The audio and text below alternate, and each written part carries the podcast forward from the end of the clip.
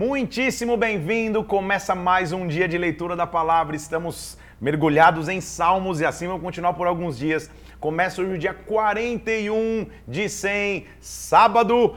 Nessa leitura estamos juntos aqui, vamos mergulhar na presença de Deus. Vamos orar, pedir que Ele venha conosco e derrame da sua glória sobre nós.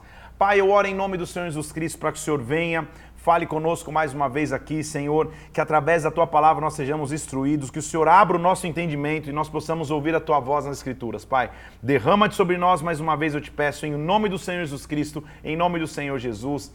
Amém e amém.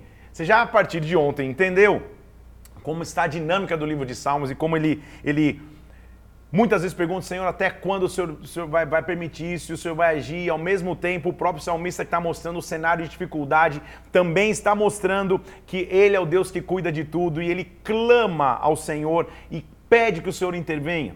A gente já viu como o salmista fala do, do paralelo que há entre o justo e o ímpio, entre aquele que está correto diante de Deus e aquele que faz perversidades. Mas acima de tudo, como que o salmista mesmo se auto-ministra Anima a si mesmo, mostrando, Senhor, intervém, faz algo grande, manifesta o teu poder. É assim que nós vamos ver o livro de Salmos. Então, hoje nós vamos do Salmo 13 até o 26. Vamos começar ali. Salmo capítulo 13, versículo 1. De novo, até quando, Senhor, esquecer-te-ás de mim para sempre? Até quando ocultarás de mim o rosto? Lembra que o salmista está falando de forma poética, então ele tem a liberdade que às vezes a gente, às vezes, quando a gente sente, a gente não fala, de falar, Senhor, até quando? Até quando é parecer que o Senhor se esqueceu de mim? Não significa dizer literalmente que o Senhor esqueceu-se. Significa dizer que é o sentimento que o salmista tem. Até quando o Senhor vai esquecer de mim? Até quando eu vou sentir que o teu, o teu rosto está escondido de mim, Pai? Até quando, versículo 2, eu vou estar relutando dentro da minha alma, com tristeza no coração todos os dias? Até quando o inimigo vai seguir contra mim? Até quando? Então, muitas vezes, isso que a gente sente, Senhor, até quando isso vai acontecer? Aí, atenta, versículo 3: atenta para mim, responde-me, Senhor Deus meu, ilumina os meus olhos para que eu não durma o sono da morte.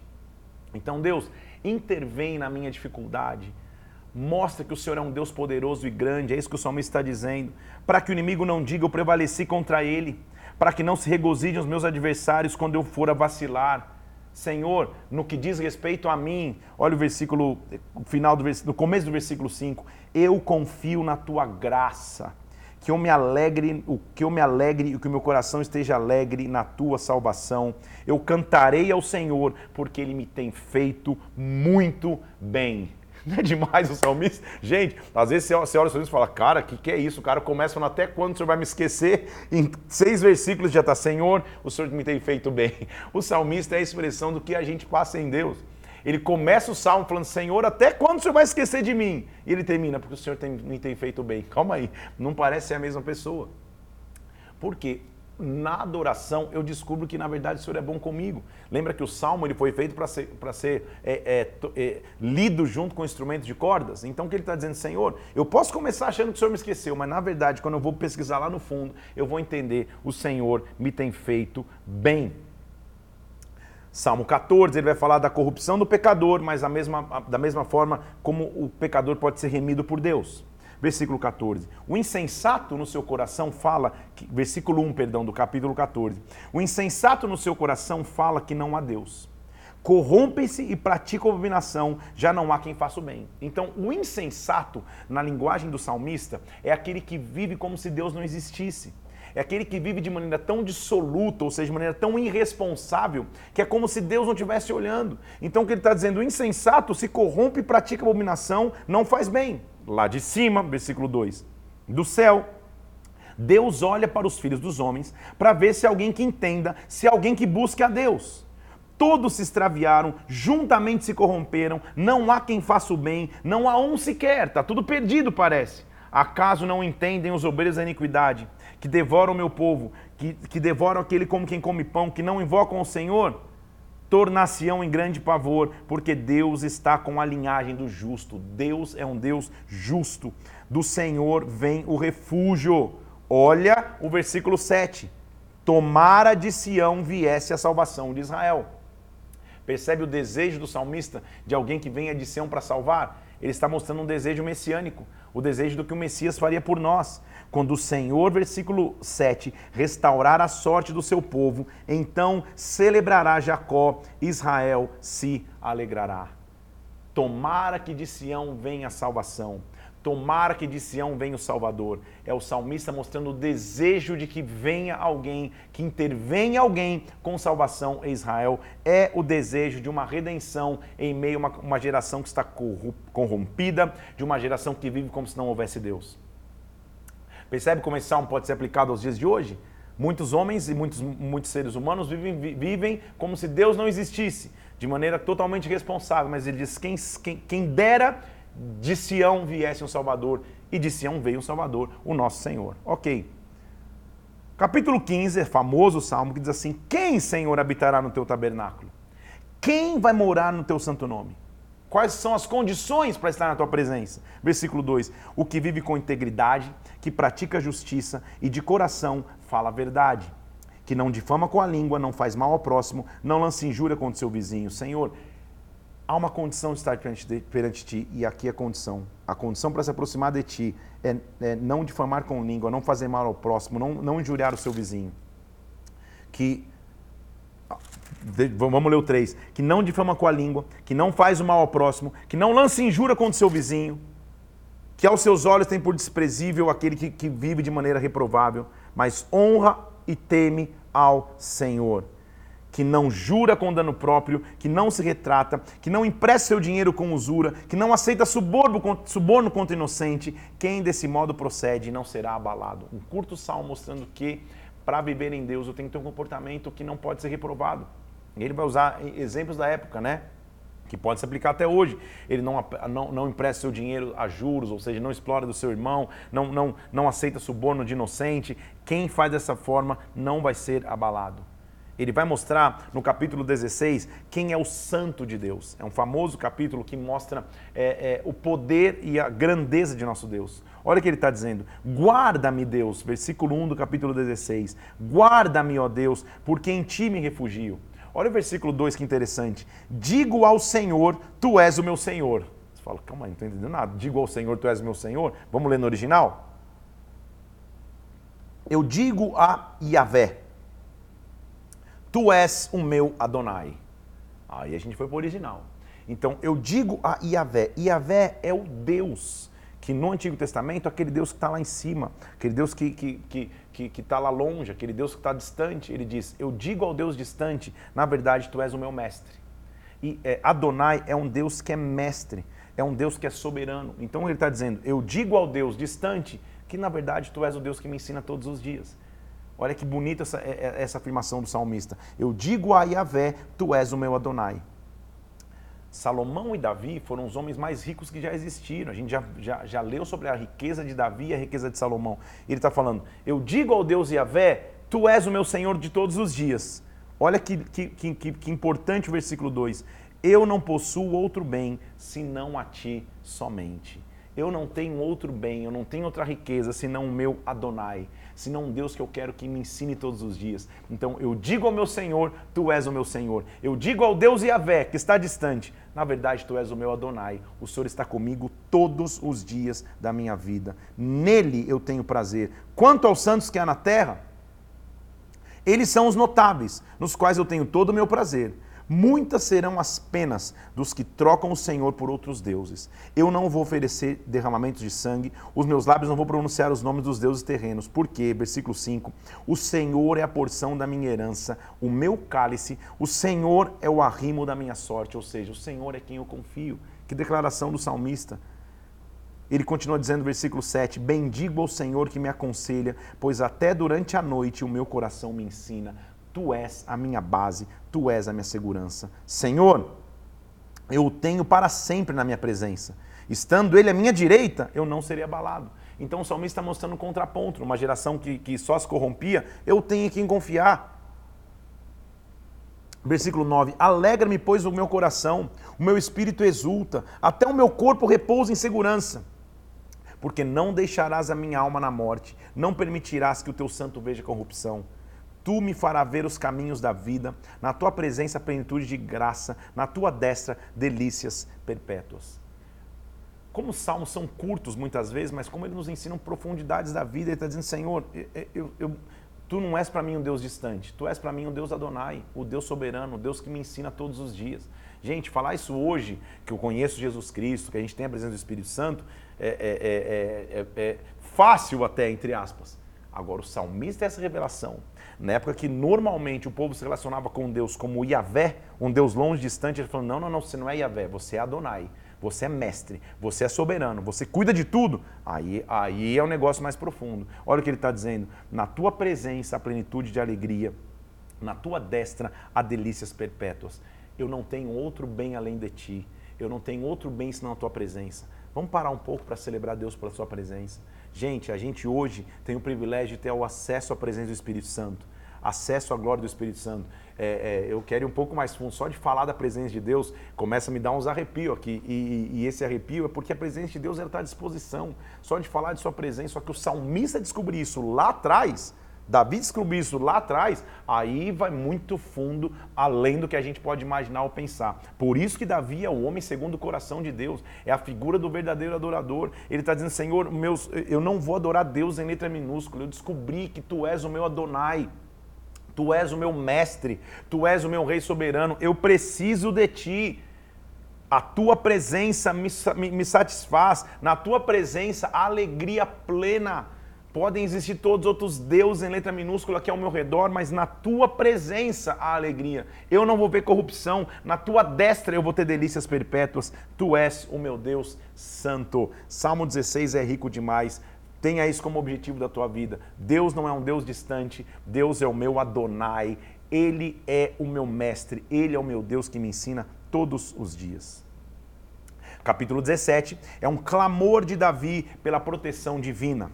Ele diz assim: Ouve, Senhor, a minha causa justa, atende ao meu clamor, dá ouvidos à minha oração, que procede de lábios que não são fraudulentos. Baixa a tua presença, baixe o julgamento ao meu respeito, os teus olhos me veem com equidade.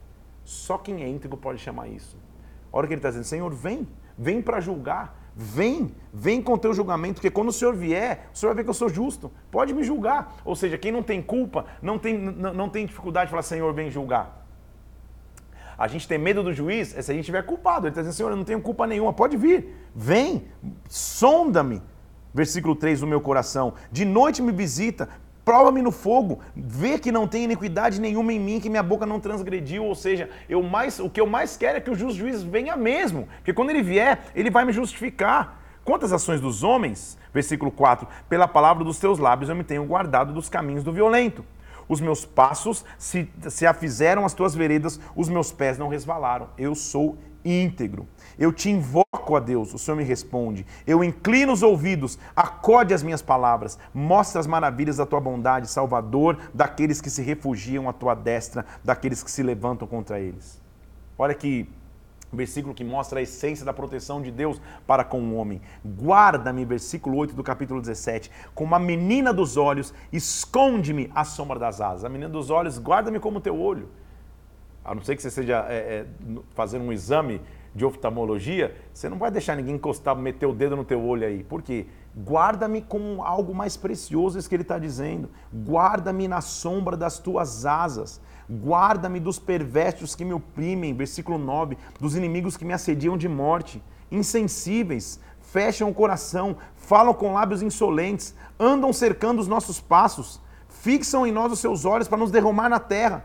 Parecem com um leão, ávido por sua presa, com um leãozinho esperando para atacar. Então, de novo, eu estou no meio de um ataque. Senhor, versículo 13, levanta-te defronta o inimigo, arrasa o inimigo, livra do ímpio a minha alma com a tua espada, com a tua mão, Senhor, me livra dos homens mundanos, Pai. Eu, versículo 15, na sua justiça contemplarei a tua face. Quando eu acordar, eu me satisfarei com a tua semelhança. Que maravilha entender que o salmista hoje está mergulhando profundo no, entendimento do que é a presença de Deus, do que é ter um Deus que não é distante, mas é Adonai, é presente é um Deus que é soberano, é um Deus que é mestre, é um Deus que conduz. O salmista entendeu que a resposta para todas as lutas é viver na presença de Deus. Isso é muito contemporâneo, hein? Isso é muito antes do seu tempo, isso é muito antes da sua estação. Na presença de Deus, ele encontra que eu estou guardado, na sombra das asas dele, eu encontrei refúgio. Deus é um Deus que responde. Deus é um Deus que age. E agora nós vamos ver no Salmo Davi, esta palavra Davi escreveu no dia que o Senhor o livrou das mãos de Saul. Esse acontecimento está descrito em 2 Samuel capítulo 22. Então, vou, alguns salmos que têm a informação eu vou te dar. A informação histórica desse período é quando ele foi livrado de, da, da, guerra contra Saul, da guerra contra seus inimigos. Isso está em 2 Samuel capítulo 22. E ele diz assim: Eu te amo, ó Senhor, força minha. Senhor, tu és a minha rocha, a minha cidadela, o meu libertador. O meu Deus, o meu rochedo em quem me refugio, o meu escudo, a força da minha salvação, o meu baluarte. Baluarte é bandeira. A bandeira que eu carrego é o Senhor. Eu invoco o Senhor, digno de ser louvado, eu serei salvo dos meus inimigos. Então, de novo, se você for ler 2 Samuel 22, você vai ver que era o momento que Saul atacou Davi. E o Senhor o livrou dos seus inimigos, o livrou das mãos de Saul. Então ele vai mostrar qual era o cenário dele. E por que é importante a gente ler isso? Porque todos nós vamos passar por lutas. Então, quando você estiver passando por lutas, abre o Salmo 18, vê como Deus fez. Laços de morte me cercaram, versículo 4. Torrentes de impiedade me impuseram terror. Cadeias infernais me cingiram. Tramas de morte me surpreenderam. Na minha angústia, versículo 6, eu invoquei ao Senhor, gritei por socorro ao meu Deus. Ele do seu templo ouviu a minha voz, o meu clamor penetrou nos seus ouvidos. Nós vamos ler a descrição poética do que acontece quando Deus se levanta para nos defender. Então, Deus está se levantando. A terra se abalou e tremeu. Vacilaram os fundamentos dos montes, se estremeceram porque ele se indignou. Então a figura é, é poética de um Deus que se levanta. Ele está se levantando, só dele se levantar, a terra já tremeu. Só dele se levantar, está tudo tremendo, porque ele está indignado. Por, indignado por quê? Porque eu estou passando por luta. Então a figura é de um Deus que se levanta para me defender. Olha só, das suas narinas subiu fumaça fogo devorador da sua boca, dele saíram brasas ardentes. Então, das suas narinas fumaça, sabe quando um, um, alguém está bravo e fica só assim, ó. É a figura que ele está dizendo de Deus. Das narinas dele está vindo uma fumaça. Um fogo devorador está vindo da sua boca. Deus está se levantando. Baixou ele os céus, versículo 9, desceu, teve sobre os seus pés densa escuridão. Cavalgava num querubim e voou, veio velozmente nas asas do vento. Você entendeu a figura poética? Deus está lá no trono dele sentado. Eu estou clamando aqui, ele vai levantar. Só dele se arrumar, a terra começou a tremer. Só dele mexer as narinas já viu uma fumaça. Ele veio montado num querubim, leve, velozmente nas asas do vento. Lá está vindo ele na minha direção. Das trevas fez um manto que se ocultou, escuridade das águas, espessas nuvens do céu, era o seu pavilhão, ou seja, lá do profundo ele está vindo, é isso que ele está mostrando. Do resplendor que diante dele vinha, das densas nuvens se desfizeram em granizo, brasas chamejantes. Ele está mostrando a tempestade que acontece quando Deus se levanta. De novo, é uma linguagem poética, né? O que a gente tem que entender? Ele vai se levantar por mim. Versículo 13: Trovejou o Senhor nos céus, o Altíssimo levantou a voz, houve granizo e brasas de fogo. Quando ele se levanta, vem uma tempestade. Minha, minha, minha finada avó, quando chovia granizo, ela falava: Felipe, tá chovendo granito. Eu falei: vó, granito não. Se chover granito, a gente vai morrer. Granizo é quando chove pedra. Porque ele está falando, Deus vai se levantar e está chovendo como se estivesse chovendo pedras, como se estivesse chovendo fogo. Não é ruim, é bom, ele está se levantando por mim. Então, ai do inimigo que está vindo me perseguir, porque quando ele se levantar, segundo dizia minha avó, vai chover granito, vai chover granizo, vai chover pedra. Ele vai se movimentar. Ele está dizendo assim, versículo 14: Despediu as suas setas, espalhou os meus inimigos, multiplicou os seus raios, desbaratou os meus inimigos. Quando ele se levantou, se viu mais profundo o leito das águas. Se descobriram os fundamentos do mundo. Pela tua repreensão, Senhor, pelo resfolgar das tuas narinas, o Senhor está se levantando.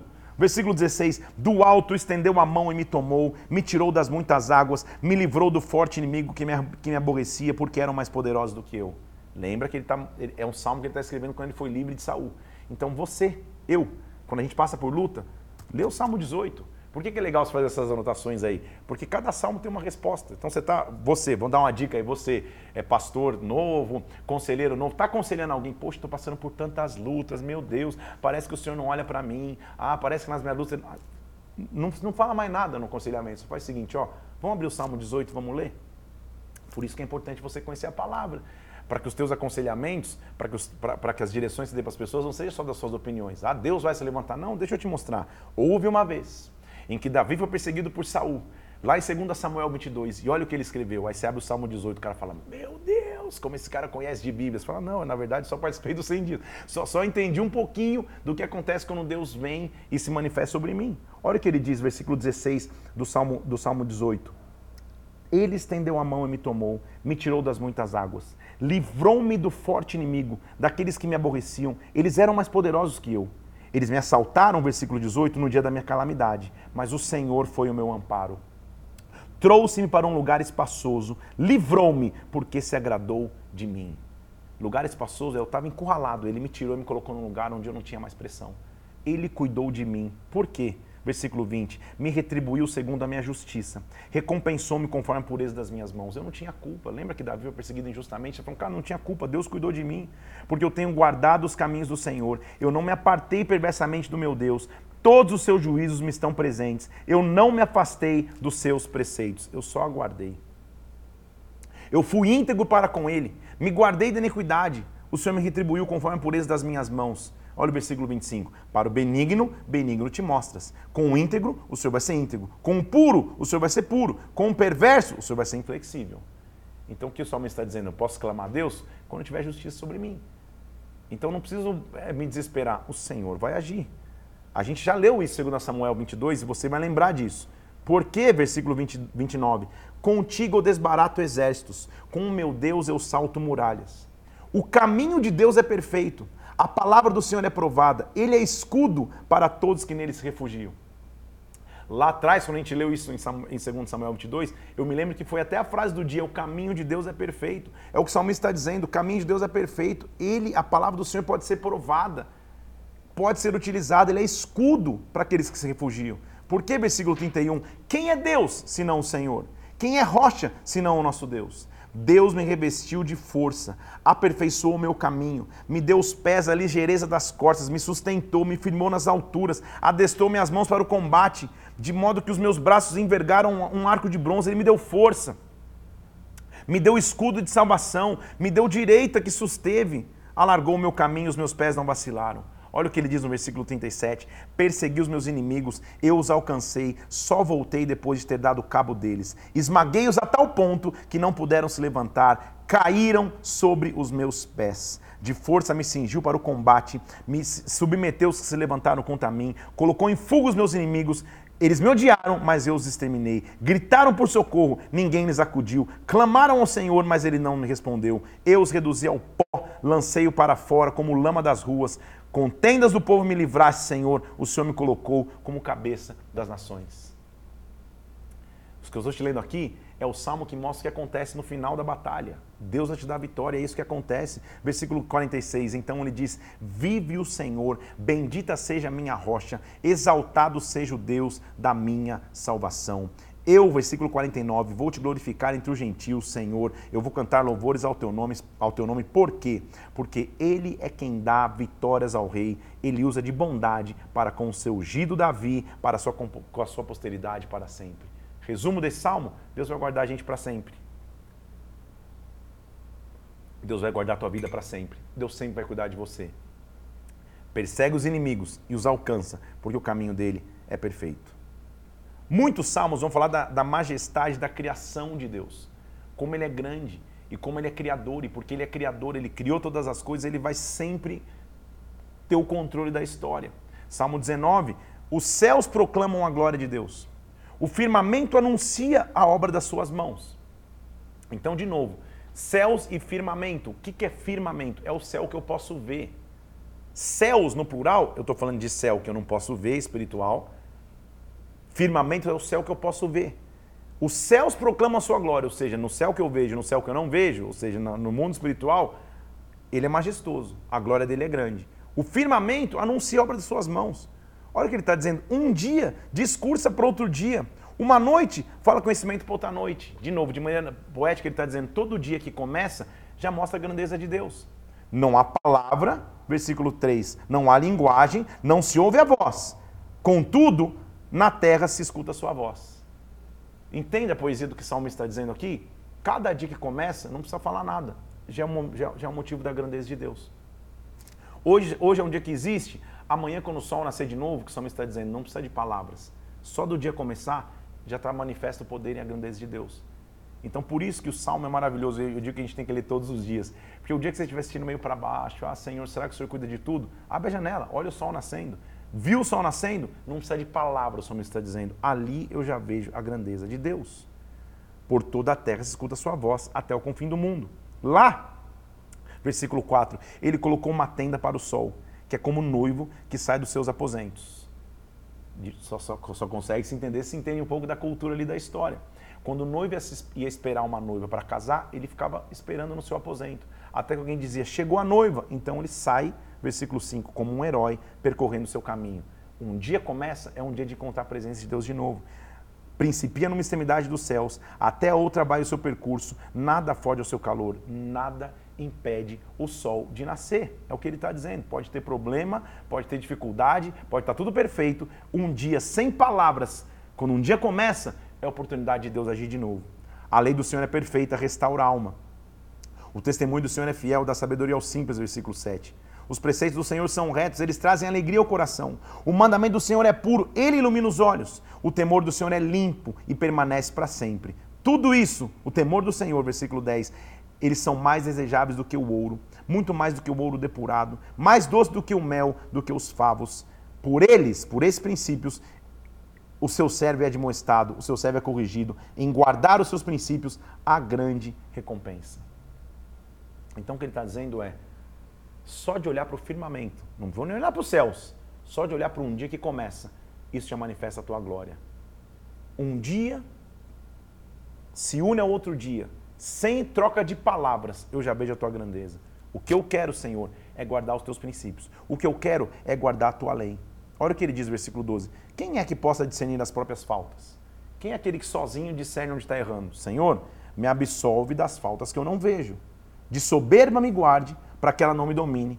Então serei irrepreensível e eu ficarei livre da grande transgressão. O que eu vou a minha preocupação principal vai ser versículo 14, que as palavras dos meus lábios que o meditar do meu coração sejam agradáveis na tua presença, Senhor, rocha minha, redentor meu. Eu sei que é, que é, que é repetitivo, mas que salmo maravilhoso, hein? todos, eu falo isso para todos. Porque são 150 expressões da grandeza do poder de Deus, mas também são manuais de vida para a gente seguir. Então, tá passando dificuldade? Pega o Salmo 18 e 19. Vê como ele cuida dos nossos inimigos, como ele me dá força para lutar. Pega o Salmo 19 e vê, Senhor, como que num dia que começa, num dia que se inicia, eu não sei que horas está assistindo isso do dia, mas nosso propósito é aqui, 7 horas da manhã, entre as 7 e as 8 da manhã, você que está começando de dia, já é uma evidência. O dia começou, Deus está contigo. O dia começou, Deus vai cuidar de você. Um dia que começa, uma noite que, que, que junta outra noite, já mostra a expressão de Deus. Então, capítulo 20, ele mostra como o Senhor vai, no meio das lutas, responder. Que o Senhor te responda no dia da tribulação. Que o nome do Deus de Jacó te eleve em segurança. Que o Deus que tem aliança te leve em segurança. Que do seu santuário te envie socorro. E que desde Sião te sustente. Lembre-se de todas as tuas ofertas de manjares. Que Ele aceite os teus holocaustos. Ou seja, que Deus lembre da aliança que tem para contigo. Que Ele conceda segundo o teu coração. Que Ele realize os teus, todos os teus planos. Nós celebraremos com júbilo a tua vitória em nome do Senhor Deus, hastearemos pendões, ou seja, Ele é a nossa bandeira no meio da guerra. Por quê? Versículo 6: Agora eu sei que o Senhor salva o seu ungido, ele lhe responderá do seu santo céu com vitoriosa força da sua destra. Ele está mostrando alguém que entra em guerra. Ele está falando que bandeira nós vamos carregar. Famosésimo versículo, versículo 6. Versículo 7 do capítulo 20. Uns confiam em carros, outros em cavalos, nós, porém, nos gloriaremos em o nome do Senhor nosso Deus. O que ele está dizendo? Tem exército que entra na, na, guerra e confia nas armas naturais. Carro e cavalo é, é a, a grandeza do exército daquele tempo. Lendo nos dias de hoje, uns confiam em metralhadoras, outros confiam em bombas atômicas. Eu confio no Senhor, ou seja, não confio em nada natural, eu confio no nome de Deus. Eles, os que confiam em outras coisas, versículo 8, se encurvam e caem. Nós, porém, nos levantamos e mantemos-nos de pé. O Senhor dá vitória ao rei. Ele responde quando nós clamarmos. Deus é maravilhoso, né, gente? Capítulo 21. Não sei quanto tempo eu tenho ainda. Vou, vou, vou mergulhando no Salmo, mas acho que, acho que ainda devo ter 30 minutos. Ó, ia falar isso, 30 minutos. Então vamos junto. Estou organizando mentalmente meu tempo, porque tem um salmo que eu quero gastar mais tempo, mas estamos nessa. Capítulo 21, ele diz assim, ó. Na tua força, Senhor, o rei se alegra. Como exulta com a tua salvação. O Senhor satisfez o desejo do coração. O Senhor não negou a súplica dos seus lábios. O Senhor supre de bênção de bondade. O Senhor coloca na sua cabeça coroa de ouro. De novo, ação de graças, porque Deus é um Deus de vitória. Hoje é um dia que ele está falando de muitas vitórias. Ele diz, Senhor, versículo 5, grande é a glória da sua salvação, de esplendor e majestade o Senhor sobre, sobre, sobreviveste, ou seja, o Senhor vive de esplendor e majestade. A tua mão, versículo 8, alcançará os teus inimigos, a tua destra apanhará os que te odeiam, o Senhor sempre vai cuidar. Exalta-te, versículo 13, Senhor, na tua força, nós cantaremos e louvaremos sobre o seu poder nós permaneceremos no teu poder. De novo, são vários salmos que ele está falando de vitória. Agora, o capítulo 22 é muito interessante. Porque é um salmo messiânico que fala da vitória do Messias. Como ele sofre, mas como ele vence. Davi está tendo uma imagem do que vai ser o Messias. E olha o que ele diz assim, ó. Olha como começa o Salmo 1, Salmo 22, versículo 1. Deus meu, Deus meu, por que me desamparaste? Uau, que frase famosa, que você já ouviu talvez, e não no Salmo. Jesus fez menção dessa frase quando ele estava em cima da cruz, lá em Mateus capítulo 27. Versículo 46, Jesus falou: Deus meu, Deus meu, por que me desamparaste? É típico de um mestre judaico mencionar muito dos profetas e da lei e também dos salmos. Então, no discurso de Jesus, a gente vai ver muitos salmos sendo mencionados. E quando isso acontecer lá na frente no discurso de Jesus, eu vou falar para você: isso aqui é salmo tal, isso aqui é salmo tal, e você já vai até saber porque você está mergulhando um pouco nos salmos comigo aqui nesses dias. Então, este, vers esse versículo de salmos, essa citação de salmos foi usado por Jesus lá em Mateus 27, quando ele estava na cruz, que mostra o sofrimento do Messias. Então, Deus meu, Deus meu, por que me desamparasse? Por que se acham longe da minha salvação as palavras do meu bramido? Porque eu estou clamando, Pai. Versículo 2: Por que eu clamo de dia e o Senhor não me responde? Por que eu clamo de noite e não tenho sossego? Por que parece que eu não tenho resposta? Contudo, tu és santo, entronizado entre os louvores de Israel. Sabe o que ele está dizendo? A circunstância atual do presente. De eu achar que eu estou clamando e o Senhor não responde, não muda quem você é. Nossos pais, versículo 4, confiaram em ti, confiaram e o Senhor os livrou. A ti clamaram e se livraram, confiaram em ti e não foram confundidos. O que eu estou vivendo agora não muda quem tu és. O que eu estou atravessando agora não muda o teu poder. Eu, versículo 6, sou verme e não homem, o próprio dos homens, desprezado do povo. Lembra como o Messias ia ser desprezado? Lembra não que você não chegou ainda lá, mas talvez você já vai lembrar disso. Eles olham para mim e zombam de mim, afrouxam os lábios, balançam a cabeça. Eles dizem: confiou no Senhor, que ele o livre, salve, pois nele tem prazer. O salmista está vendo o que vai acontecer lá na cruz, lá na frente. Por isso, quando Jesus está é, tá lá na cruz falando, Deus meu, Deus meu, porque me desamparasse, não é porque ele está se sentindo desamparado, ele está fazendo menção desse salmo. Como se fosse, volte lá naquele salmo de Davi e veja como ele já tinha visto ao meu respeito. Veja que ele já está vendo que as pessoas iam balançar a cabeça, iam zombar de mim, iam achar que, que eu mesmo podia me livrar da cruz. Contudo, Tu é quem me fez nascer, o Senhor me preservou quando eu estava ainda no seio da minha mãe. A ti me entreguei desde o meu nascimento, desde o ventre da minha mãe. Não se distancie de mim, porque a tribulação está próxima, não há quem me acuda touros me cercam, fortes touros de Bazã me rodeiam, está vendo o espírito de morte, estava vindo contra ele. Contra mim abre a boca, como faz o leão que despedaça. Eu me derramei como água, os meus ossos estão desconjuntados. Meu coração se faz como cera, derreteu-se dentro de mim. Ele estava vivendo o extremo da luta. O salmista está falando do seu tempo presente, mas na verdade ele já está falando do, do, sentimento de Jesus em cima da cruz. Está comigo aqui, né? Secou-se o meu vigor, versículo 15. A minha língua se apega ao céu da boca, me deita com o pó da morte. Lembra que, que, que e, e não tem como não fazer esse paralelo, gente? Em cima da cruz, Jesus tem um momento que ele fala: Eu tenho sede. E o que ele está dizendo aqui é: a minha boca já está, a minha língua já está no céu da boca, eu estou com a boca seca, eu estou sedento. Cães me cercam, malfeitores me rodeiam. Me, olha versículo 16: me traspassaram os, as mãos e os pés. Ele, o salmista descrevendo o momento da cruz. Olha a profundidade disso. O que ele está mostrando é que o extremo de confiança na presença de Deus vai me levar à revelação. Ele está vendo o Messias. Eu posso contar os meus ossos, eles estão me olhando, eles estão me encarando. Versículo 18: repartem entre si as minhas vestes. Isso aconteceu em Mateus 27, versículo 39. Sobre a minha túnica deitam sortes. Senhor, não se afasta de mim. Livra a minha alma da espada, das presas do cão, a minha vida. Me salva, Pai. Me salva.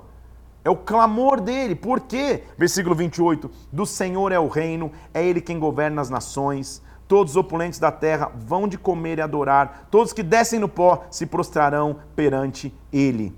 A posteridade o servirá, vão falar do Senhor na geração que está por vir, eles vão anunciar a sua justiça e ao povo que há de nascer vão contar tudo o que ele fez. Salmo 22 mostra que o sacrifício do Messias seria lembrado para sempre. O salmista começa e parece que ele está falando da sua situação momentânea, de repente ele já muda e fala: calma aí, Davi nunca, nunca teve a sua mão traspassada. Davi nunca teve os seus pés perfurados. Evidente que ele não está falando dele. Ele já tendo uma revelação do que o Messias faria e do que o seu sacrifício faria para mim e para você. Todos ouviriam da sua voz e do seu sacrifício. O salmo que eu quero me, me, me focar mais nesse período aqui é o salmo que dá origem à nossa frase de hoje. A nossa frase de hoje é: o Senhor é o meu pastor, nada me faltará.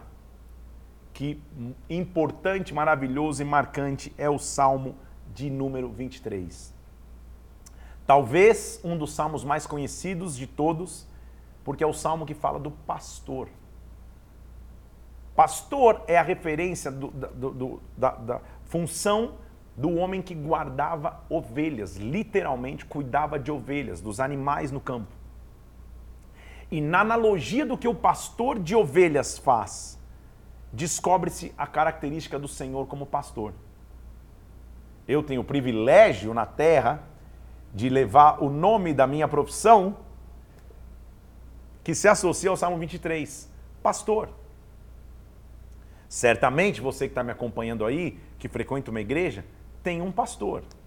Literalmente um pastor, alguém que você chama de pastor aí. Celebre essa pessoa. Na verdade, na nossa frase de hoje lá no Instagram, use esse post de hoje para reconhecer o teu pastor, para agradecer o teu pastor, para entender a importância dele na sua vida. Que bom é você poder ter um pastor. Eu também sou pastor, mas eu tenho um pastor. Quero agradecer aqui publicamente ao meu pastor, apóstolo Rina, a minha pastora, a pastora Denise, que tanto cuidam da minha vida, porque todo mundo precisa de um pastoreio. Todo mundo precisa de um cuidado. Você tem um pastor aí, espero que você tenha. Honre-o. Manda uma mensagem para ele, usa o post aí, marca. Agradece teu pastor, porque olha que importância o Salmo 23 vai dar ao pastoreio. A frase começa com a nossa frase de hoje. O Senhor é meu pastor, nada me faltará. E você fala, cara, por que, que falta então às vezes? Vamos entender no original? O original está escrito assim, ó. O Senhor é meu pastor, vírgula, o pastor não faltará. Então o que ele está dizendo? Pode faltar alegria em alguns momentos, o pastor nunca falta. Pode faltar paz, o pastor nunca falta. Pode faltar dinheiro, o pastor nunca falta. Pode faltar saúde, o pastor nunca falta. Ou seja, ele vai estar presente em todos os momentos. A figura desse pastor aqui, do Senhor, quando se manifesta como pastor, é que ele está contigo presente em todos os momentos. Um pastor de ovelhas literal, ele nunca abandona o seu rebanho, ele nunca deixa o seu rebanho para trás. A segurança da ovelha é que tem um pastor cuidando, é que tem um pastor observando. Os predadores não vão chegar perto, o inimigo não vai vir roubar, a ovelha não vai ser afligida. Se ela estiver enferma, ela vai ser cuidada, porque sempre existe um pastor. O que ele está dizendo é: o Senhor é meu pastor, nada me faltará. O pastor não vai faltar. Olha o versículo 2: Ele, o pastor, me faz repousar em pastos verdejantes, leva-me para águas de descanso. O que, que é isso? O pastor de ovelhas ele levava o seu rebanho para duas características. A primeira, águas tranquilas. A segunda, pastos que têm alimento. Então todo pastor tem que fazer duas coisas: levar o seu rebanho para pastos verdejantes e para águas de tranquilidade. O que, que é isso? A ovelha natural, se ela chega perto de um rio e o rio está um pouco agitado, ela não fica ali. Porque ela presume que ali dentro tem algum predador que vai atacá-la, seja um jacaré, seja um hipopótamo, seja algo que tem dentro da água, ela não chega perto das águas. Então a função do pastor é acalmar as águas e oferecer pastos verdejantes. O pastor de uma igreja, falando agora de uma igreja, qual é a principal função dele? Que a igreja esteja em equilíbrio, as águas sejam tranquilas e que a igreja esteja alimentada na palavra, pastos verdejantes. Quando um pastor leva uma igreja para pastos verdejantes e para águas de tranquilidade, essa igreja cresce de maneira saudável. Quando você vê uma igreja crescendo, multiplicando, avançando, as cadeiras se enchendo, o infantil bombando de crianças, quando você vê alguma coisa acontecendo é que o pastor tem duas preocupações principais. As águas têm que estar tranquilas e o pasto tem que ser verdejante. Ele tem que alimentar a congregação na palavra de Deus e tem que trazer estabilidade espiritual e emocional para aquela congregação.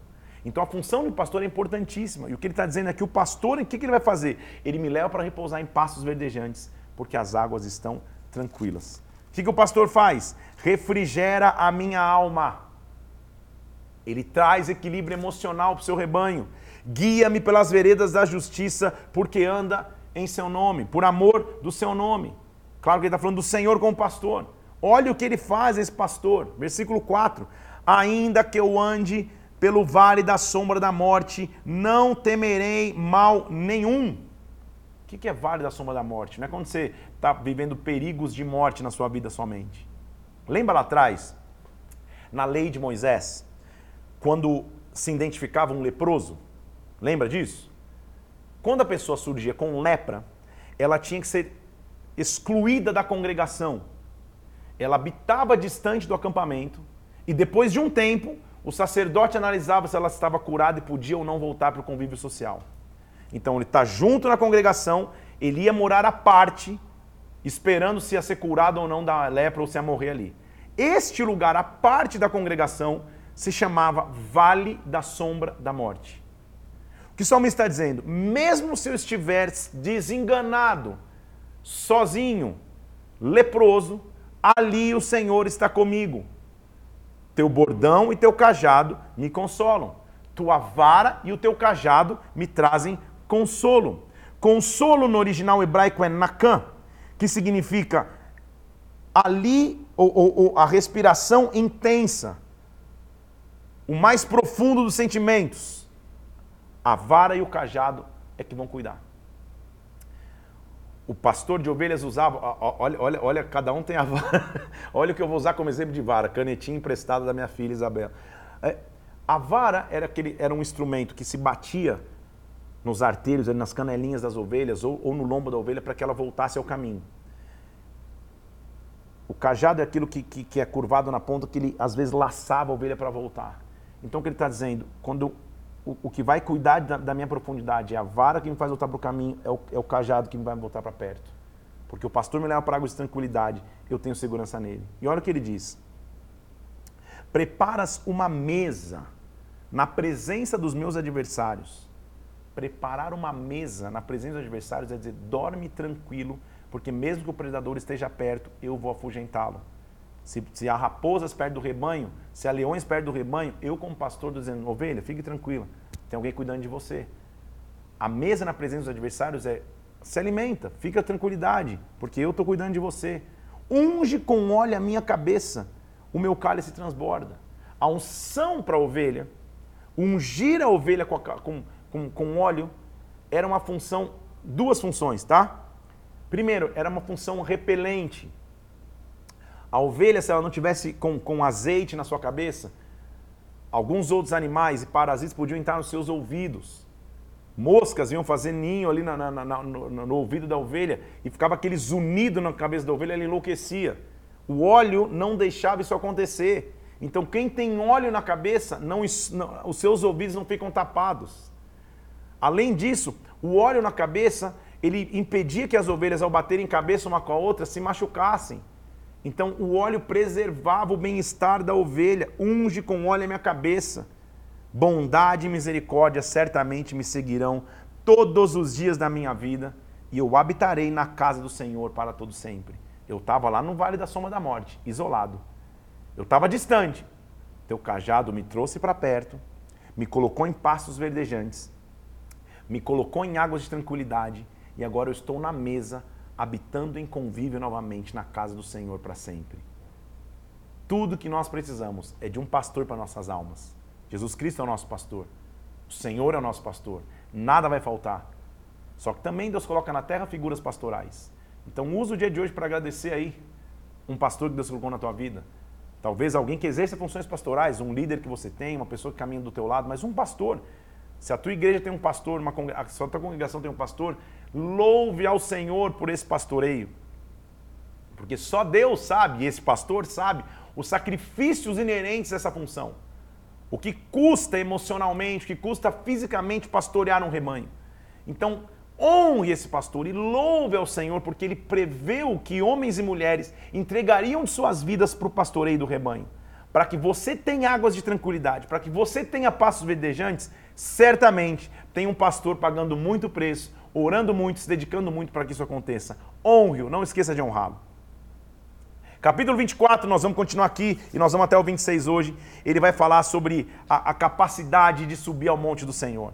Ao Senhor pertence a terra, tudo que nela se contém. Ele fundou os mares, ele estabeleceu os, as correntes dos mares e tudo que acontece, ou seja, ele é um Deus criador. Quem subirá ao monte do Senhor? Quem vai permanecer no seu santo lugar? Aquele que é limpo de coração, limpo de mãos e puro de coração de novo, condicionais que não entrega só uma falsidade, que não jura dolosamente. Esse obtém do Senhor bênção e justiça. Assim é a nossa geração daqueles que buscam a face do Senhor de Jacó. Aí ele vai falar um negócio que às vezes a gente não entende, que ele fala assim: Levantai, ó portas, as vossas cabeças, levantai-vos, ó portais eternos, para que entre o Rei da Glória. Você fala, o salmista ficou maluco? Está falando com porta? Como assim levanta a porta a cabeça?